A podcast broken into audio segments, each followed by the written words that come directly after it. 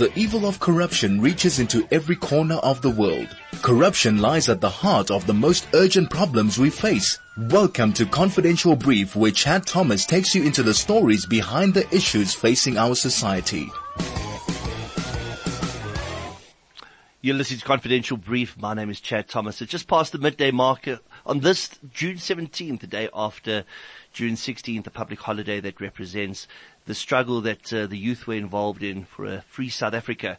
Um, also celebrated this June 16th was Father's Day. So to those youthful fathers out there, um, happy Father's Day. And to the rest of the fathers and grandfathers that are listening, happy Father's Day.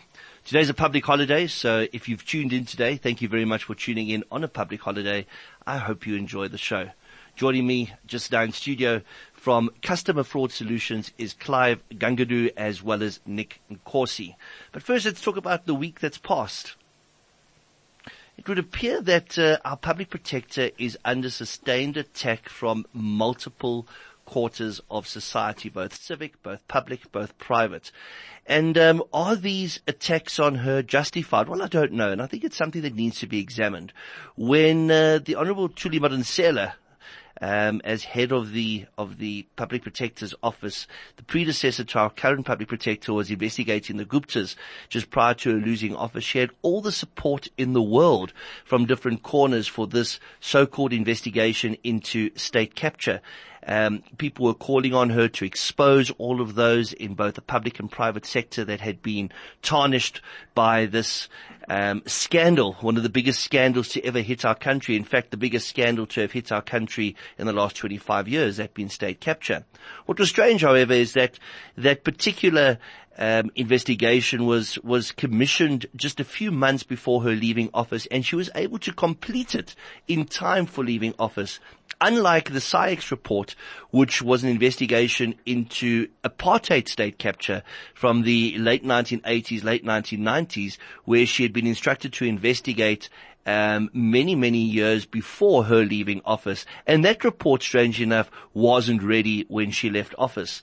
So now I'm going to ask you this. Is it hypocritical that now that she has subpoenaed information pertaining to Bosasa and the president's son is linked to Bosasa due to claims of, of irregular um, donations being made to his father's um, presidential campaign during the NASREC um, National Elective Conference of, of the of the ANC some one and a half years ago. Is it now selected that she's now been targeted? Um, is it selected that she's been targeted because she wants to get to the bottom of the whole SARS rogue unit um, saga? When one looks at the SARS rogue unit saga, there is still the Sikhakhane um, panel report that's in existence. However, Kroon has withdrawn his support of Sikhakhane. Um, KPMG have publicly apologized and refunded money that they were paid to investigate the so-called SARS rogue unit. But as it stands right now, there's three members um, uh, of, of, of, of the public service or ex-members of the public service who are currently standing trial and who will be back in court later this year for allegations that are linked to the so-called rogue unit, linked to so-called um, illegal bugging of the NPA, um, in particular Vusi Pikoli's office, um, in an in an incident known as Project Sunday Evenings. So I'm, I'm, I'm at a bit of a loss to understand. Are we attacking the public protector because of who she is investigating? Are we attacking her because of what she's investigating? Or is she attacked because she's not capable of holding office? All of these questions need to be answered. But most importantly, Going back to the whole SARS rogue unit saga, we've said this on the show many, many times before. One cannot rely on Sikhakhane, on Kroon, on KPMG, or in this particular instance down the Public Protector's Office. What we do need is an open, transparent commission of inquiry, much as the same as we've seen in terms of the PIC inquiry, much as, this, as, as we've seen with the Zondo Commission of Inquiry into state capture. I'd like to remind you the views expressed on the show are not necessarily those of Chai FM or its employees. You're listening to the Confidential Brief with Chad Thomas on Chai FM. You're listening to Confidential Brief. My name is Chad Thomas. It is the 17th of June. Here in Johannesburg, it is freezing. And it would be remiss of me um, not to remind you as our listeners that there are people out there who are far less fortunate than what we are. If you have spare clothing, if you have perhaps spare blankets, put it in your car. You never know who you may pass on the road who may just need something to keep them warm. And think about those that are out there during this very cold spell that we're going through. Today we're chatting about taking charge of fraud, financial and organized crimes in the digital age. And joining me in studio is Clive Gungudoo and Nick Nkosi. And yes, I have been practicing how to pronounce Gungudoo. Clive, welcome to the show. Thanks, Richard, and to you, uh, Chai FM, as well as your listeners for having us today. Nick, welcome to the show. Thank you, Chad, and I hope you can pronounce my surname. Nick Nkosi. Uh, I'm not going to forget how to pronounce Nick Nkosi. Nkosi, uh, not that unique in South Africa. Uh, Bayete Nkosi. Thank you. Okay. Well, Nick and uh, Clive are the founders of Customer Fraud Solutions. It's an organization that's involved both proactively and reactively in combating fraud and financial crimes in most organizations. That's quite a mouthful. So I'm going to go to Clive first. I'm going to say, Clive, give us a brief understanding. What do we mean by taking control of, of, of fraud in the, the context of financial and organized crime in, in one's business environment? So I think, Chad, the first way to start to think in fraud is to take ownership um, and having a culture of awareness. So you've got to be risk engaged and risk informed about the real threats. Um, where we see fraud really being taken charge of is at the tail end, once it becomes an investigated matter.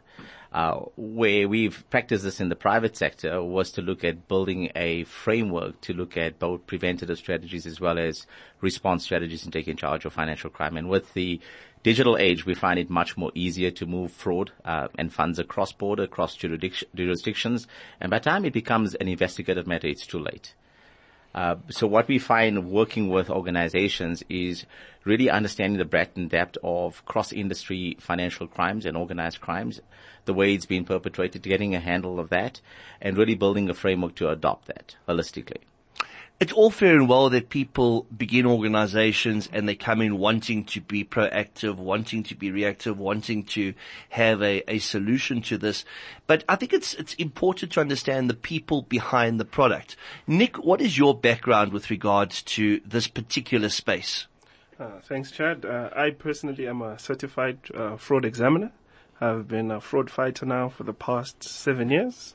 Uh, I'm, I'm a very active participant in, in the industry of fraud. I'm, I'm plugged into the community in terms of uh, the investigations themselves. I'm plugged in in terms of testifying in court.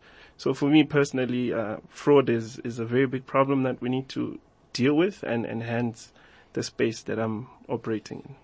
And Clive, your background in this very interesting but fast growing space? So it's interesting, Chad, during 23 years in corporate, uh, I've always continuously developed a strong passion for innovation in technology and emerging payments, and with that, understanding the associated risks, particularly fraud and financial crimes. Um, so on the one hand, it's dabbling with the latest advances in technologies and the technicalities thereon, and the other end is really to translate into business speak from a risk and finance perspective. And with the advances in technology today, we see that not only is it a convenience platform for customers, the end consumer to conduct transactions, and we see with online retailers, internet banking, but it's become a platform and a haven for fraudsters to target the unassuming uh, consumer, um, and this has become a world endemic.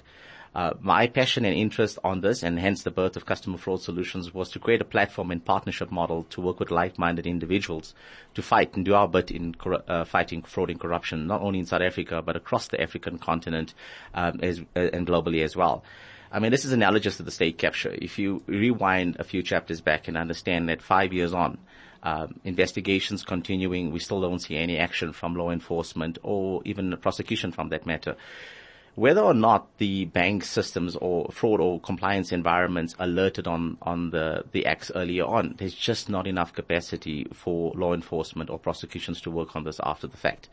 So by sharing data and combining this between public and private sectors, we find that uh, this becomes a more consortium module to take into account of what's happening, the early warning indicators around fraud and corruption, before it becomes an investigative matter to recover. Um, and we see uh, professional bodies internationally and local, uh, locally as well, the likes of PASA and SABRIC, that provides a platform for us to continue with that. Um, so fraud looks at not only the uh, technology capabilities, but also the holistic partnership model uh, to identify in its tracks what's happening to take charge of it before it becomes um, a case. We're talking taking charge of fraud, financial and organized crimes in the digital age. When we come back, we're going to be talking more about how Customer Fraud Solutions aims to tackle this head on. You're listening to the Confidential Brief with Chad Thomas on Chai FM. I'm in studio with Clive Gungudoo and Nick Nkosi, chatting about taking charge of fraud, financial and organized crimes in the digital age and an organization that they've co-founded called Customer Fraud Solutions. What a lot of you may be unaware of is just how big the fraud situation has become, not just locally, but as a worldwide phenomena. And when I talk about a phenomena, obviously I'm talking the negative sense of the word, and that obviously is through the growth of the internet, through the growth of cybercrime, and the fact that we now regard it as an international village. It is so easy to communicate via Skype, via WhatsApp, via Telegram, via email, that fraudsters are now targeting people worldwide. South Africa, up until the mid 1990s, the biggest employer was that of the mining sector. Following a democracy and a change in the world's attitude towards precious minerals, etc., the private security industry became the biggest single employer in South Africa after the public sector. They replaced mining and is currently is currently the industry that employs more people to fight crime than the police, the army, and correctional services combined. What a lot of people are also unaware of is that CIRA, which is the regulatory body, the biggest regulatory body in South Africa, established as an act of parliament, also governs private investigations and independent investigations. So I'd like to ask you with your CFE, Nick, do you find that there's a lot of people who are now interested in becoming certified fraud examiners who are interested in fighting fraud? And do you think as, as, as a second part of that question, they themselves understand the scope of fraud and how varied it has become in South Africa? Um, Chad, I, I, do believe there is a growing interest in, in people wanting to become uh, certified, but the, the interest I think is also increasing along with, with the fraud trends that we're picking up. So the more fraudsters that are coming out from wherever that these people hide, we see more people wanting to come out and be preventative agents of, of, of this crime. So in, in terms of, of, of, them understanding, I, I think this, it, it is important for them to, to affiliate to bodies such as the CFE and the ICFP so that they can be equipped with the necessary knowledge, the skills, and the techniques to, to, to, to combat fraud. So with that growing interest, I think we're moving in a very positive direction and we should have a handle of this problem. Clive, we're talking in very broad terms about an increase in fraud and financial crimes. Can you be more specific for us? Coming from corporate, coming from one of the two biggest um, credit management organizations in the world, can you give our listeners an insight as into what fraud can impact on them directly and what fraud is on the rise in South Africa? Sure. Um, so just let's step, take a step back in terms of the state of fraud in organizations thereof in, in the private sector. So traditionally, uh, fraud in other risk functions were treated in isolated pockets or slotted into historically federated and disconnected business models. Um, this not only applies to South Africa, but globally as well. And this is where the fraudsters really thrive on the organizations. Is very disconnectedness as they target organizations at large and not a particular business unit, product or channel. Uh, let's put this into perspective. Um, you have a team managing card fraud um, in an organization, independent or unaware of the activities associated, whether connected or not to the application fraud space, you know, applying for loans in the banks uh, fraudulently, or in the transaction fraud space, or even in the digital channel space, um, and for that matter, in the compliance functions of money laundering and surveillance, um, anti-bribery and corruption, tax evasion as well as what's happening in the field, you know, in terms of forensics and the like, all under the same organization. Um, if we look at it by way of a scenario, uh, on some typical fraud trends, you would get fraudsters um, that would scam a customer from bank A um, and transfers the illicit money to a transaction account in bank B. Now, a customer in Bank A would have been defrauded or the bank itself through various schemes and scams like investment schemes or change of banking details for that money meant to, you know, be gone through a supplier, but ends up in the transactional account. The transactional account in Bank B would of course be open for fraudulent purposes, uh, which we know is a mule account. And at this point, they use a transactional account for KYC and credit scoring to get access to other facilities in the bank, uh, credit cards, secured and unsecured lending. Using the credit card facility, they would then deposit fraudulent checks into the credit card account uh, for washing checks, uh, but also exhausting the credit limit that's been associated with that with that facility.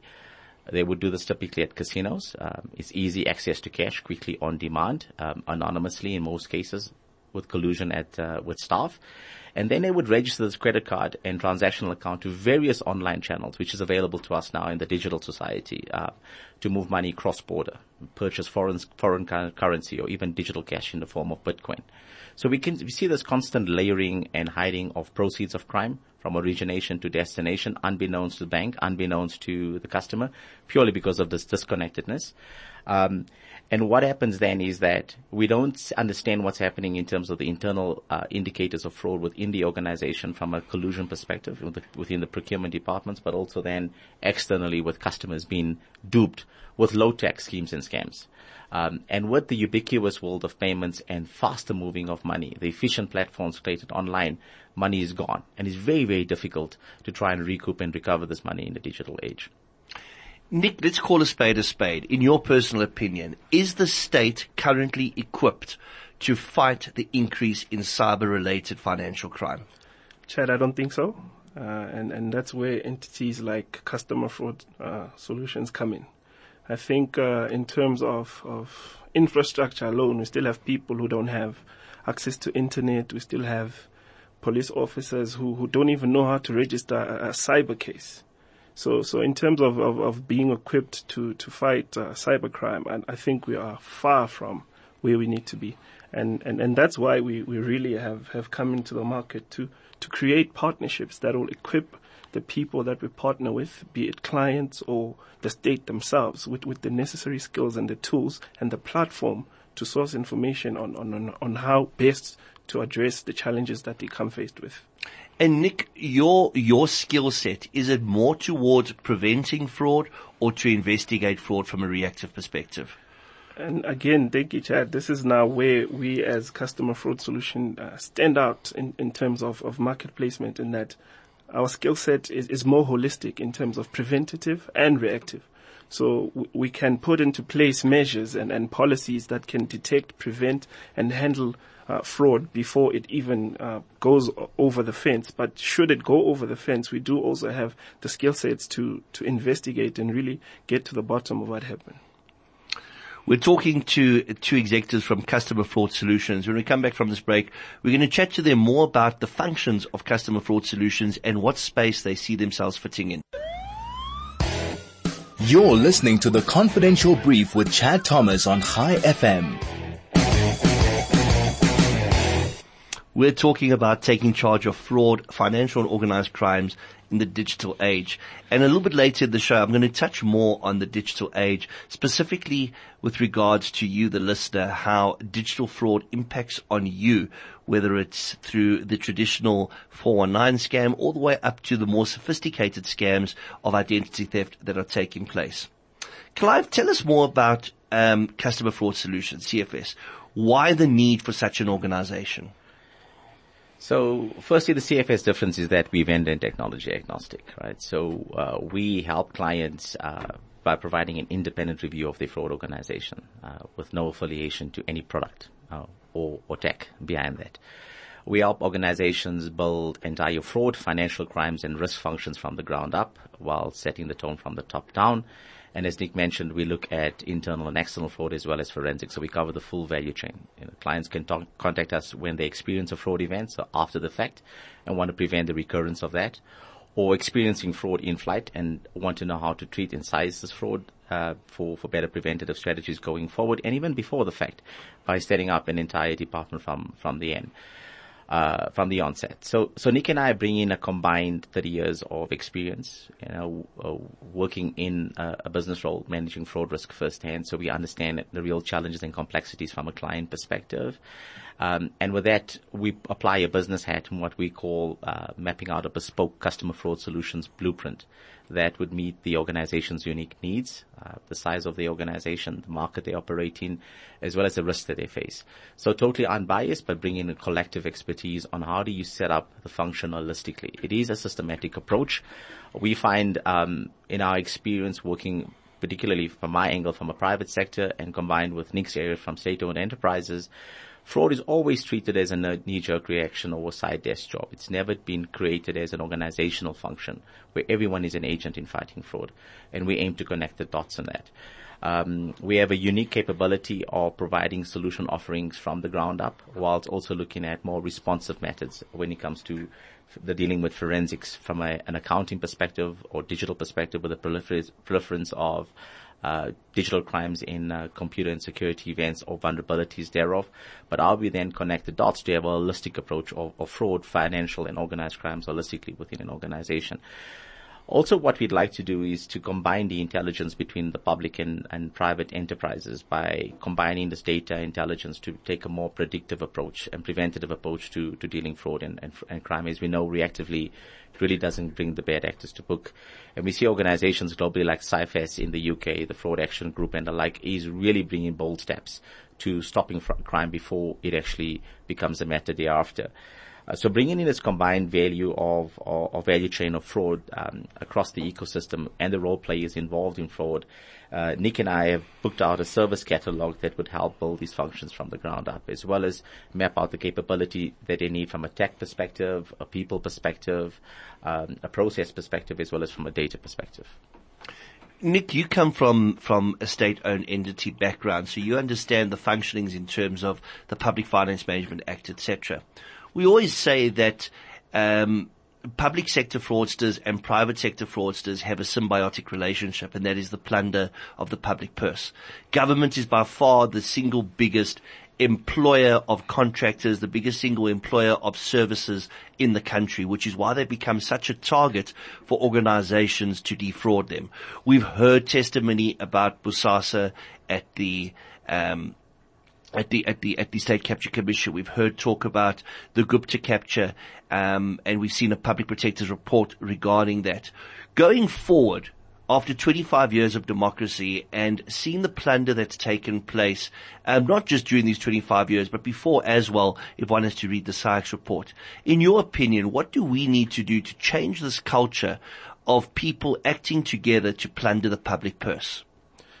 Uh, so this is where particularly we as CFS come in. We want to create a partnership with, with the people who we engage with. And, and we think that is the best way to, to, to address and deal with fraud.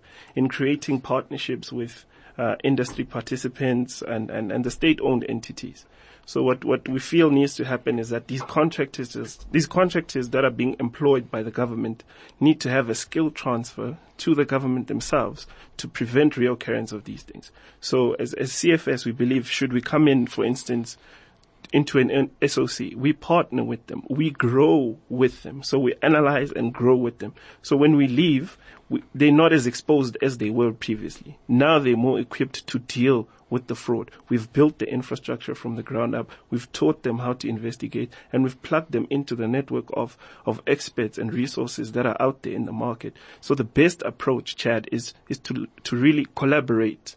We cannot exist in silos anymore fraud is sophisticated, is getting sophisticated with each passing day. And as such, we also need to sophisticate the manner in which we address it. And the only way to do that is to collaborate and really be plugged in and, and benefit from each other's knowledge. Nick, we have criminal legislation in place um, to try prevent corruption. In South Africa, it's PRECCA, the Prevention and Combating of Corrupt Activities um, Act. Um, in America, they have what's known as the the Foreign Corrupt Practices Act, and and now there's a new thing with regards to ethics. Mm-hmm. Everybody talks about ethics, signing an ethics pledge, and companies showing transparency to show that they're acting in an ethical and moral way in obtaining contracts, specifically in the public sector. Do you think this is going to work? I, I do think it's a step in the right direction. I think particularly in relation to the transparency of, of, of how the contracts need to, how everything needs to be done. So in terms of ethics, it's, it's a very critical thing for, for any organization to have. I think we need to embed that in the culture of, of the organizations themselves. So if we have the organization acting and appearing to be ethical, and that then gets cascaded uh, to the employees themselves, I think then that is the only way or a step in the direction of addressing the issues if we have people within the organization acting ethically and the organization itself appearing and acting ethically as well. I think South Africa has had a major problem from the public sector in communicating to the public at large um, the responsibility of the public in reporting fraud, reporting corruption, and and who is at fault. And when we come back, I think it's it's very important that we talk about that communication. We're going to take a break now. It's the last day of the long weekend and I couldn't think of a better song to celebrate this long weekend and especially to celebrate the youth of 1976 than My Um, and I hope I said the right. It's cold enough. I should be doing it naturally. But Brenda Fassie's great weekend special. You're listening to the Confidential Brief with Chad Thomas on Chai FM. We're talking about taking charge of fraud, financial and organized crimes in the digital age. The digital age is, it's, it's, it's very, it's, it's a widespread term to use, but I'm sure all of you can relate to receiving an email in the old days of fax, perhaps from a very wealthy prince in West Africa who, for some unbeknown reason, has chosen you to share his untold wealth with. But of course it comes at a fee. You need to pay for that money to be delivered to the country. You need to pay for it to be released from customs. And that typically is how most South Africans have been exposed to what we refer to as digital or cyber crime. Now of course in South Africa there is a massive growth in identity theft and other cyber related crimes, some of which Clive touched on earlier.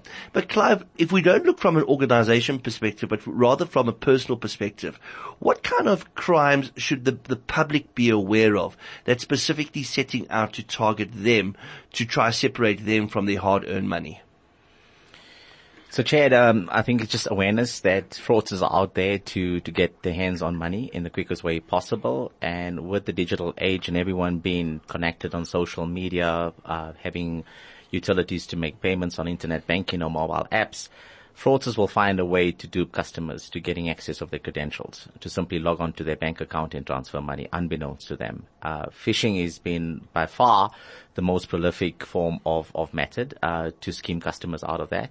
We are in a clickable society, right? So fraudsters will find ways and means to create a, uh, a communique that's bespoke uh, for that customer or interest that customer. The customer will then click on that link behind that link on the attachment there is um, malicious software known as malware that gets injected into the client's uh, or consumer's computer or mobile device and unbeknownst captures all of those details.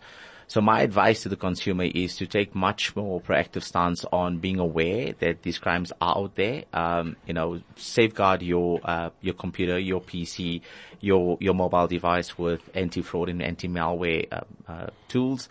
Uh, change your passwords um, periodically and have strong passwords, not the name of your dog, your cat, your aunt, someone that could be you know picked up through social media, um, and also um, ensure that you follow the bank's protocols when uh, safeguarding your credentials uh, and being aware of the type of frauds. Banks do send um, a lot of communication out in terms of tips to prevent fraud.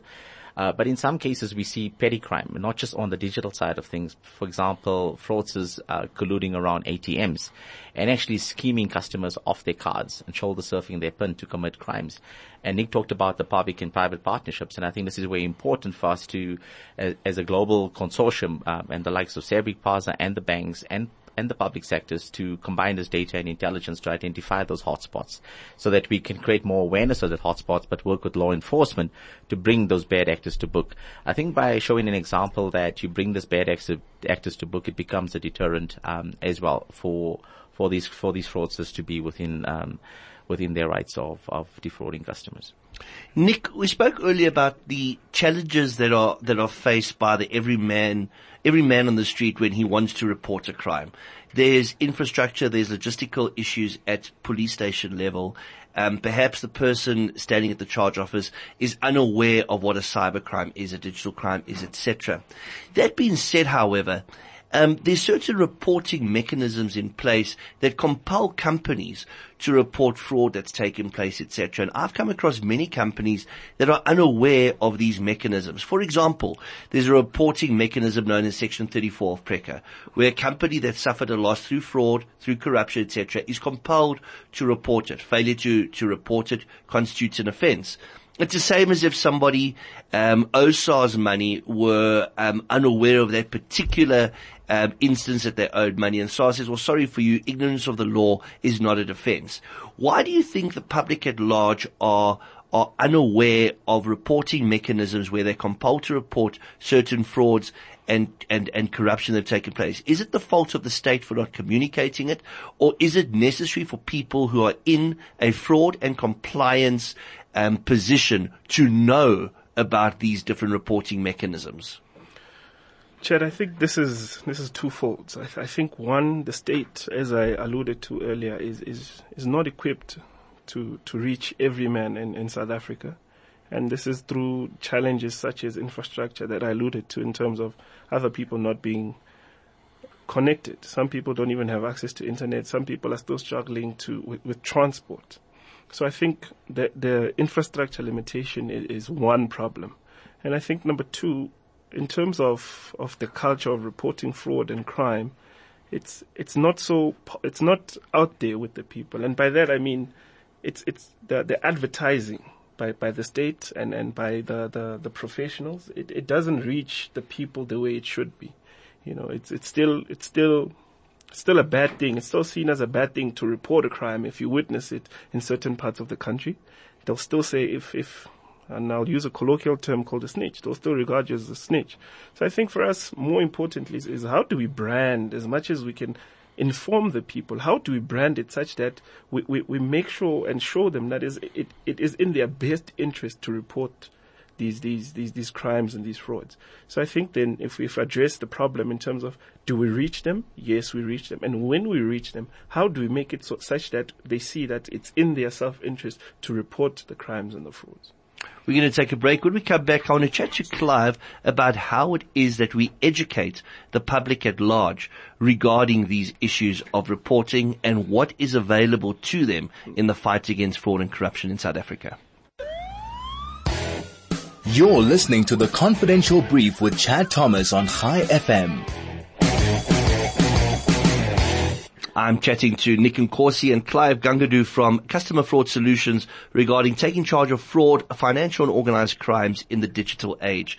Before we went to break, I mentioned I wanted to ask Clive um, why it is that certain organizations are unaware of their responsibilities in reporting fraud and corruption to various different organizations. You've got various sectoral regulatory bodies, um, such as the Financial Sector Conduct Authority, the old FSB. Of course, if a lawyer's acted in an improper manner, you now have the Legal Practice Council, used to be the law societies. But there seems to be, for me, a, a, a perception that organizations don't know who they have to report things to. Why is this, Clive? And what are we going to do to combat this? Chad, firstly, um, organizations should have internal champions within their structures to manage fraud and compliance and risk for that other matters. Um, and A, they should be knowledgeable about this. And if not, they should be baking that into the career development plan so they take charge of fraud, financial and organized crimes internally before the reporting does happen. Um, number one is to follow due diligence, uh, uh, understanding the level of regulatory obligations that needs to uh, be in place within an organization to report uh, fraud and, and, other financial crimes uh, timeless, uh, timelessly. we do know you have the reactive compliance functions, which does all of the sort of suspicious transaction reports to the FIC. You have your PRECCA reports, your Section 205s once it becomes a matter after the fact. But I believe that, and we talked about disconnectedness earlier on. If we link the internal fraud and compliance cases with those STRs, uh, PRECCA reports and Section 205s, um, at, a, at a national level, and using technology to enable that linkage, we'll be able to bring this crime syndicates to surface and connect the dots with that. But more importantly is to join the ecosystem of role players in fighting crime. So you've got your compliance people sitting in isolation from your forensics teams. You've got your data scientists working on fraud models and algorithms managing the technology side of things that are independent of the fraud awareness or prevention staff what we believe um, as, as, CFS is to bring that community together, understanding the legal system in South Africa, the different role players between public and private partnerships, and the level of reporting that needs to take place, and how to use the digital platforms to report that, but also then connect the links. Uh, between internal and external fraud in a much more um, visible matter that you could leverage on partnerships to take that forward. Uh, so in that light, we've developed a unique two-day seminar that really teaches incumbents um, around how do you take charge of fraud and financial crimes within the organization. So starting with after the fact, we talk about uh, the real challenges with investigations, um, the role players in public and private, the SA legislature. We talk to some case studies. During the fact when fraud is happening, we talk about those indicators of fraud in financial crimes. People in those functions should be knowing what the indicators of fraud in financial crimes are or looks like. Uh, the red herrings, the red flags, the early warning indicators. How do you size, prevent, and treat those? And how do you inform your controls where there's a breach in control to become more proactive? Then on the proactive side of things, we look at setting up a fraud strategy. Uh, a fraud framework, a holistic approach to taking charge of this. It has to be a systematic approach. It can't be a side desk, once-off job. Uh, looking at setting up the right capability in terms of process, technology, people, and data as well. So you have this carried out, and as well as um, how do you predict and deter this before it becomes um, a, um, a, fraud after the fact? So it's connecting the, dot, the dots across the ecosystem, but also educating and empowering the people in organizations that are responsible for this role to be empowered with the right insights and tools to take charge of their organizations. And what we find is that there's not enough weight behind this. Um, and with this educational seminar, bringing their tools on hand is really to, to bring that ecosystem together in fighting fraud. I want to come back to the seminar just now. Perhaps you'll be able to tell our listeners how they can get in touch with you to find out how they can perhaps host a seminar at their organization or whether you're planning bigger such seminars. But I want to go back to you, Nick. Nick, you said something very interesting earlier. You spoke about the colloquial term of snitch. South Africa, we talk about the legacy of apartheid with regards to impimpis. Um, it's very difficult for people to talk about a crime they know that's been perpetrated within an organization they may work or somebody that's a relative that may have committed such a fraud. What do you believe is a way to guarantee that anonymity and how would you go forward in enabling people, members of the public, people from a company, etc., to be able to report on, on instances of fraud and corruption that they have knowledge of? Chad, we've seen through experience that the best way to to keep the anonymity of, of, of a reporter of a fraud or a crime is especially in terms of the, the professional landscape, is, is the establishment of a fraud line. What this does is that it allows people to call in and to report crimes or fraud that they've witnessed in the company. So we as customer fraud solutions have, have done an assessment and we've seen that as much as there are, P, there are fraud lines that are set up, often they are meant as a tick box for, for compliance to say we have a fraud line tick But what we want to do, and, and, and this is where now we say we want to create strategic partnerships. So we want fraud lines that actually work.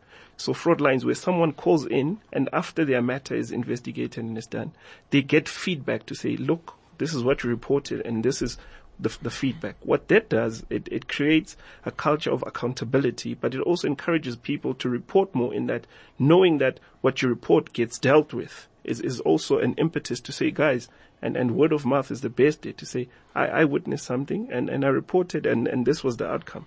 So more than just having uh, a platform to report the fraud, it's important that the companies and the industries are equipped with the measures to deal with what was reported. Clive, you mentioned two things earlier that I'm taking away from this. Firstly, you mentioned champions within an organization. Um, not all of us are as au fait with, with corporate jargon, but I, I'm assuming you're talking about people who have been appointed within positions of compliance, fraud awareness, etc. So taking these champions from these organizations and taking um, the, the customer fraud solution seminar and putting them together, what are those champions going to be able to take back to their respective organizations in terms of fraud prevention, fraud awareness, and what to do should their organization become victims of fraud?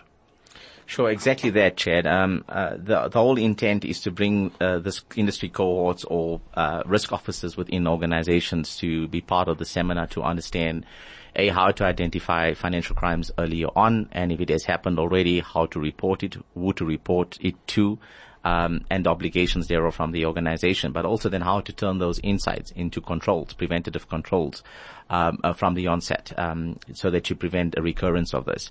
But also more importantly is to to take ownership of this. And, and Nick mentioned this earlier on. You know, so much is to follow process. You got to set and imbibe a culture of uh, preventing fraud and corruption within an organization. And that's an approach that needs to be set from the top down. And whilst there is promise um, and recourse from the bottom up, to understand and take ownership of that.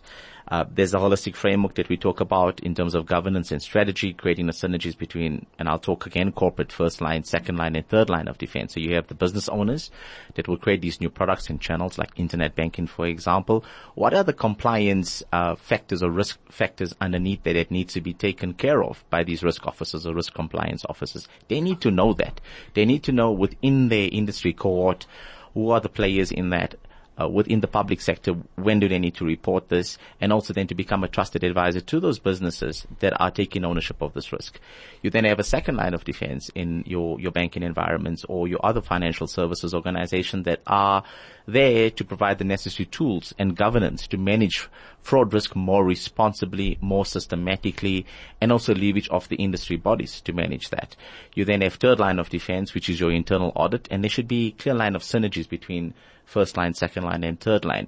So what the seminars really looks to bring is to translate their technical jargon and the complexities of this disconnected courses where uh, a group of forensics teams would only run a CFE course, or a group of risk officers will run a um, operational risk awareness um, uh, a seminar or your data scientists learning how to write fraud rules, models, and algorithms to predict fraud. What we want to do is to bring these industry players together to understand the effects of fraud and financial crimes across the ecosystem and how they can work together to avoid duplication and rework and to be much more on the ball to fighting fraud, corruption, and other organized crimes proactively. Time is catching up with us. We're going to take our final break of the day. When we come back, I'm going to ask Nick his opinion on where we're going to as a country in terms of fighting fraud and corruption. And Clive's going to tell us more about how we can contact Customer Fraud Solution. You're listening to the Confidential Brief with Chad Thomas on Chai FM. We're about to wrap up our conversation with uh, Clive Gungudoo and Nick Nkosi from Customer Fraud Solutions. But before we do, Nick, I'd like to ask you, in, in view of um, these commission of inquiries that uh, are now in place, in view of a new head of, of the National Directorate of Public Prosecutions, in terms of the new head of the Hawks, the police, etc., do you think we as a country are beginning to turn a corner in regards to the fighting of fraud and corruption? Chad, I do think we are turning a corner. We are seeing uh, more progression in terms of, of, of, fighting fraud and corruption. And it's, it's being made public that, look, as a country, we will not tolerate this. My only hope is that it doesn't end with the commission. We actually see some prosecutions happening. So uh, Cyril said we must watch this space in terms of his appointment of Shamila Batohi. And we, we, we, we really hope to see deterrence in terms of actually prosecuting these people and putting them behind bars to, to really solidify the stance that we will not tolerate fraud. Clive, in two minutes, describe to us the importance of knowledge in fighting fraud and corruption and why you believe the customer fraud solutions seminars is a means to an end in the fight against fraud and corruption uh, in most cases and not Chad, uh, you know, working with industry cohorts, we assume that uh, organizations are fully equipped or the representatives within organizations like those risk officers are fully aware on how to manage this. Um, and it's not the case. So we found that there is a niche need for this to educate uh, the risk officers across the value chain, empowering them with the right pragmatic insights and tools. A lot of this is brain dump, and it's not actionable. It's not pragmatic. So we've developed this unique two-day seminar to really distill all of the key uh, artifacts, key knowledge points, the key action points that any risk officer in any organization working in this ecosystem that needs to be equipped with in terms of how do you take charge of fraud, financial and organized crimes within the organization. But in this digital age where customer fraud solutions really play in is how do you connect the dots digitally so it becomes much more predictive, uh, using data and technology to your advantage within the ecosystem. How do you bridge the gap between your fraud functions, your compliance functions, your forensics functions, uh, your your third line of defense from an audit perspective? How do you create that ownership and awareness from the top down uh, with the underpinning capabilities in terms of tech and process. And this is where we've developed the seminar to really uh, leave the incumbents to not only go and build uh, uh, an industry of cohorts, but really to feel empowered and knowledge, knowledgeable and confident when they go back into the office or into the organization. They have the real tools and insights to take charge of the real plight of, of fraud and corruption, not only in the organization, but uh, in the country as well. How do our listeners get in touch with your organization? Sure. We can get access to our website on www.customerfraudsolutions.com. Um, on the website, you'll see a full range of our bespoke solution offerings, um, our service catalog and some of the case studies, as well as the seminars for more information. Um, and please feel free to reach out to us on our contact us page where we will get access to uh, your detail and uh, make further con- uh, contact. And telephonic conversation is welcomed uh, thereafter. Uh, but we really, really want to play our part in um, fighting the scourge of fraud and corruption in, in the country. CustomerFraudSolutions.com. You can't go short with that, but we will be uploading it um, on our social media pages so that you can also get in contact with the Customer Fraud Solutions team and discuss perhaps something engineered specifically for your organization, as well as find out more about the seminars.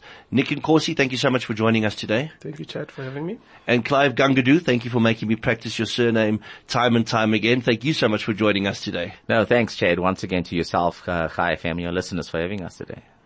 You've been listening to Confidential Brief with Chad Thomas. Next week, same time, same place, we're going to be talking to Civic Society about the launch of a new organization in honor of the late Joe Slovo, which aims at addressing poverty, crime, and other related issues.